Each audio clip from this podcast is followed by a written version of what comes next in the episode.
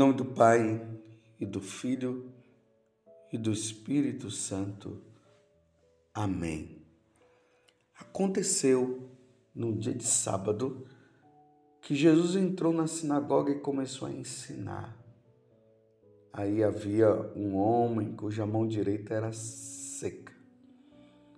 Os mestres da lei e os fariseus observavam para ver se Jesus iria curá-lo em dia de sábado e assim encontrarem motivo para acusá-lo.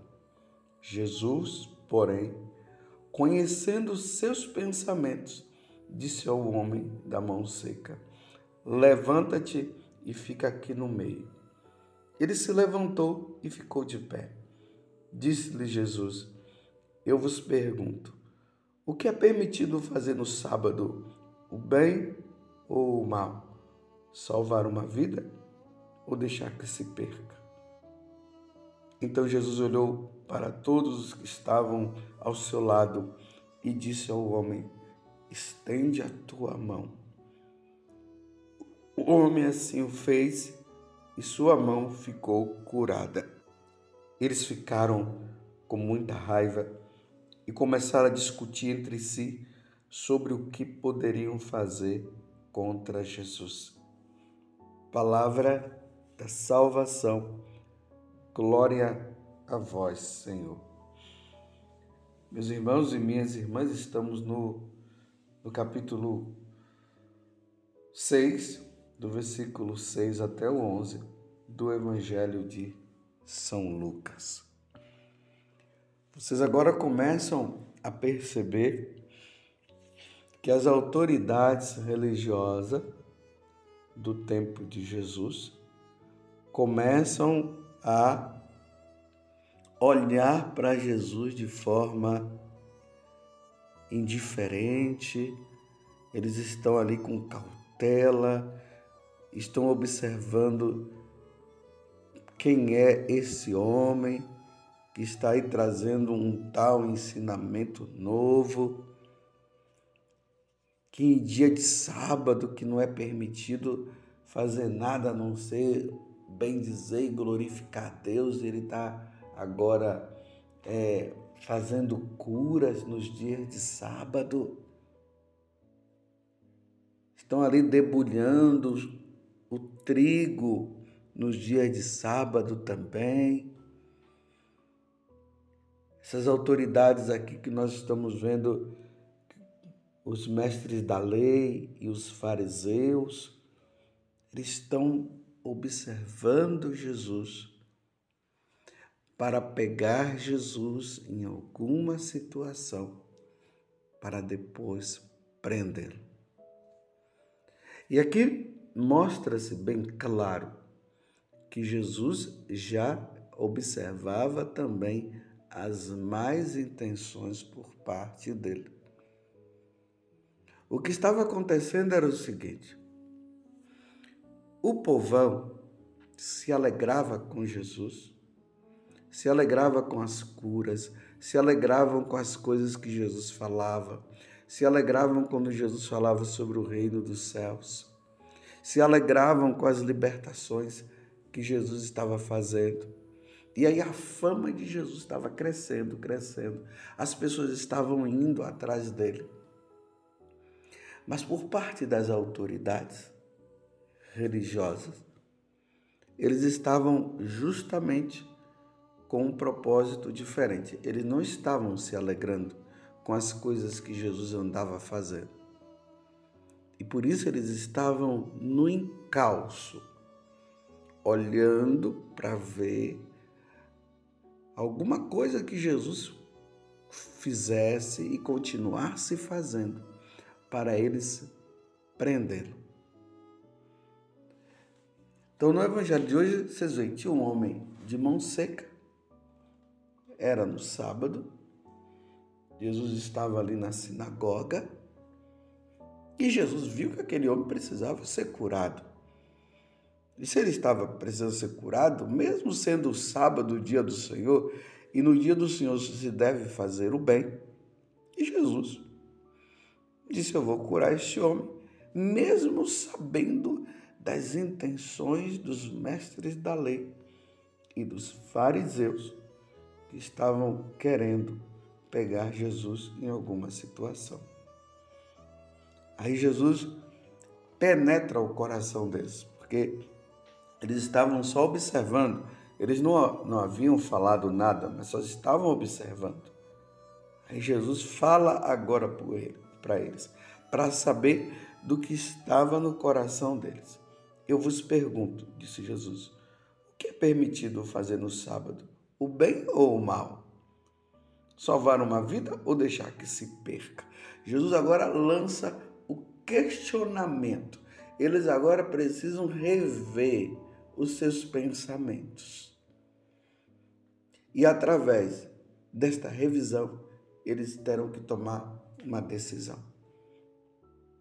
Eles continuam calados, aí Jesus chama o homem ali, que já está ali na frente, e cura o homem. E aqui diz o seguinte: e eles ficaram com muita raiva e começaram a discutir entre si sobre o que poderia fazer contra Jesus. Estão vendo? Agora eles estão decididos. Eles ficaram com muita raiva. E eles estão decididos. Decididos a pegar Jesus, prender Jesus e matar Jesus. Eles estavam com o coração fechado e eles não abriram o coração deles. Até o final, eles pegaram esse firme propósito de matar Jesus, porque Jesus estava fazendo coisas que na cabeça dele estava errada. Mas como Jesus é Deus, Jesus não erra.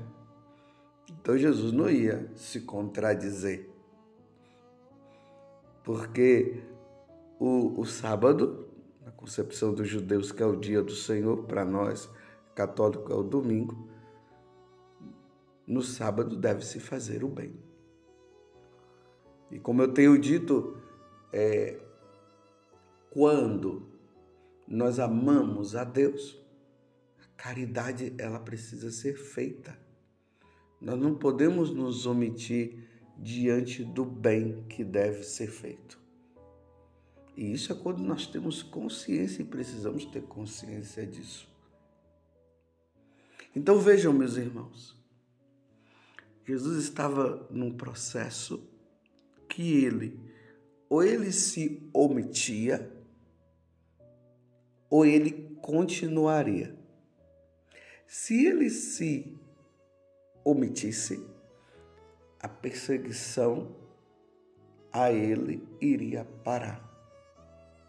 Mas se ele continuasse, a perseguição iria acontecer ao ponto de se levar até a morte. Você já começa então a entender. Nós, católicos, diante das verdades do Evangelho, diante das verdades ensinadas por nosso Senhor a nós, nós não podemos nos omitir. Mesmo que isto incorra em perseguição, prisão e até morte. Nós não podemos nos omitir diante da verdade do Evangelho.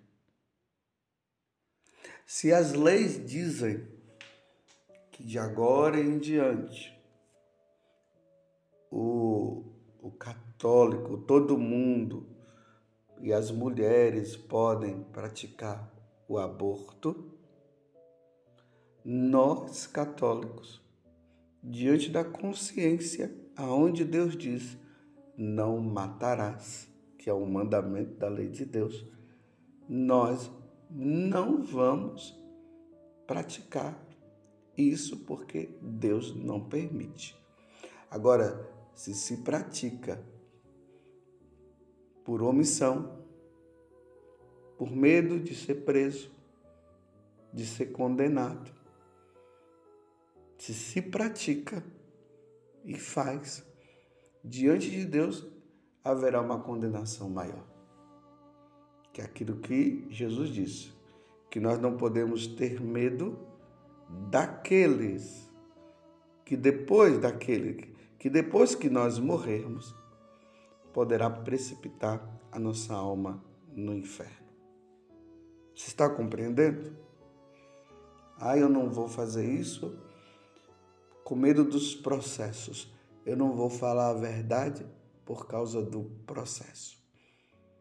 Jesus estava mostrando para os mestres da lei e para os fariseus que o bem precisa ser feito também até no, no sábado e na concepção deles não poderia ser feito e Jesus mostrou. Repito, Jesus poderia, por medo do processo, por medo da perseguição, Jesus poderia se omitir e não curar aquele homem.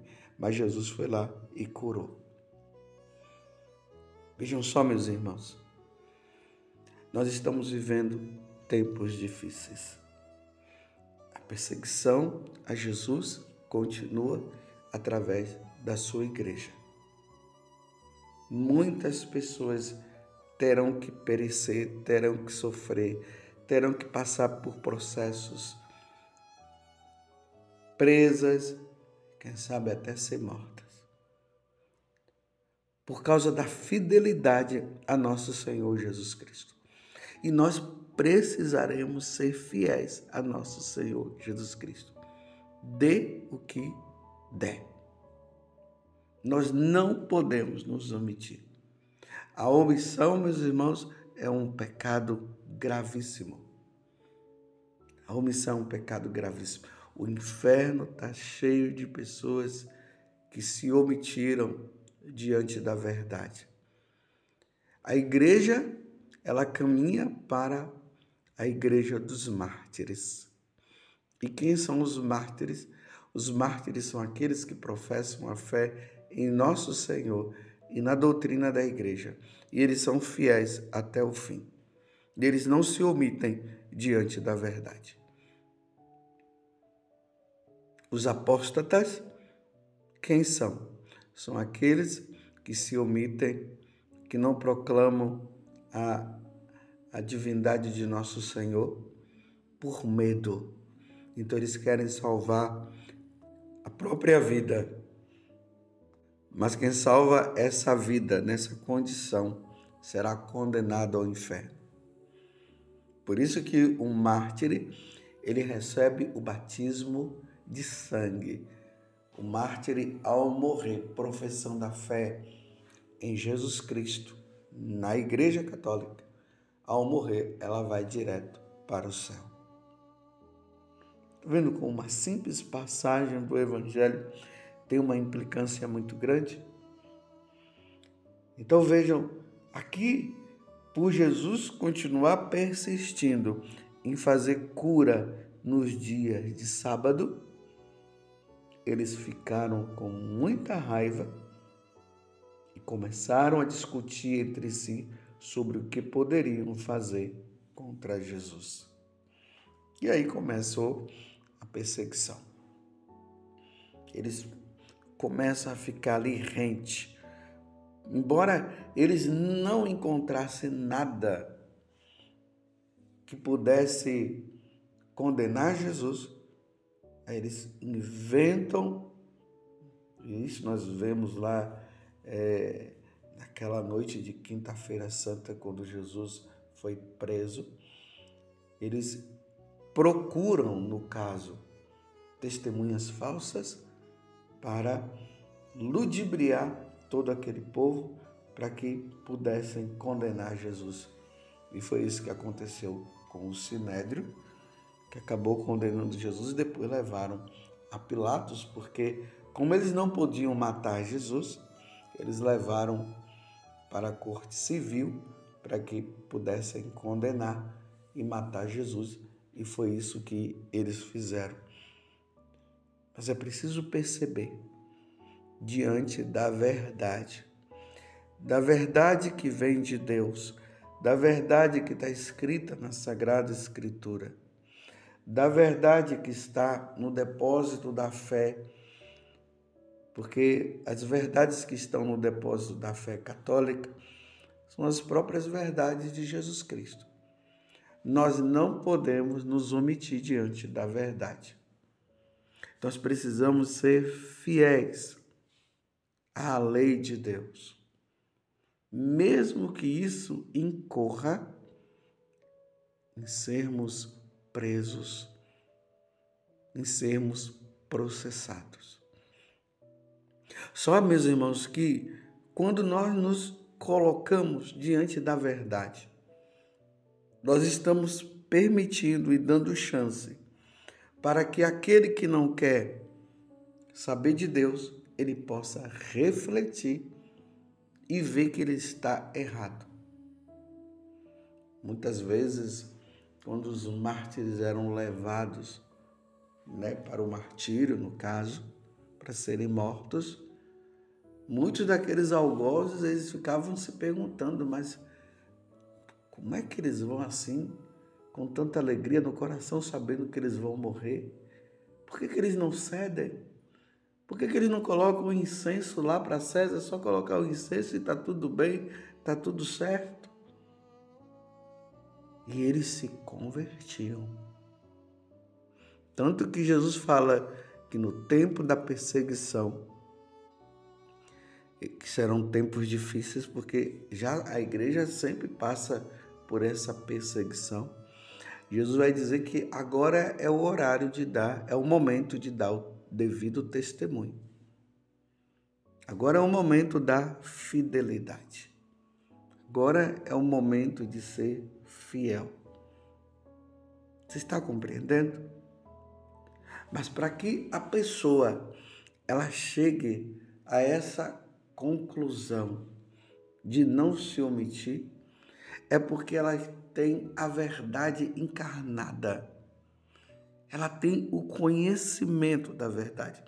E o conhecimento da verdade, meus irmãos, se dá na meditação da palavra de Deus, na leitura da palavra de Deus, na leitura do catecismo da igreja, na consciência dos dogmas que a igreja tem isso leva a pessoa a tomar consciência. Então, por isso que Jesus continuou fazendo, embora as autoridades religiosas estivessem dizendo para ele que ele não deveria fazer a cura no sábado, Jesus continuava fazendo porque ele é Deus, ele tem consciência. Ele não poderia ir contra a consciência dele. E da mesma forma somos nós nós não podemos ir contra a consciência diante da verdade. Você está entendendo? E os tempos que nós estamos vivendo são tempos assim. Há todo um trabalho que está sendo feito, isso já tem muitos anos, já muitos séculos, que é o demônio que está por trás todo um trabalho de levar os católicos à apostasia. Por isso, tantos ensinamentos errados que estão entrando na igreja. E esses ensinamentos têm levado muitas pessoas a errar, a entrar no erro. Muitos porque não têm consciência e se deixam levar, outros porque está achando cômodo ser assim e aí vem a perseguição. A perseguição, ela vai acontecer aos católicos fiéis. Então aqui tem os católicos infiéis, que estão na apostasia, que estão no erro. E a perseguição virá também pela parte civil. É por isso que um pequeno resto será fiel diante de uma igreja infiel e diante dos pagãos, que já são pagãos mesmo, que irão perseguir, porque não aceitam mais a verdadeira doutrina da igreja.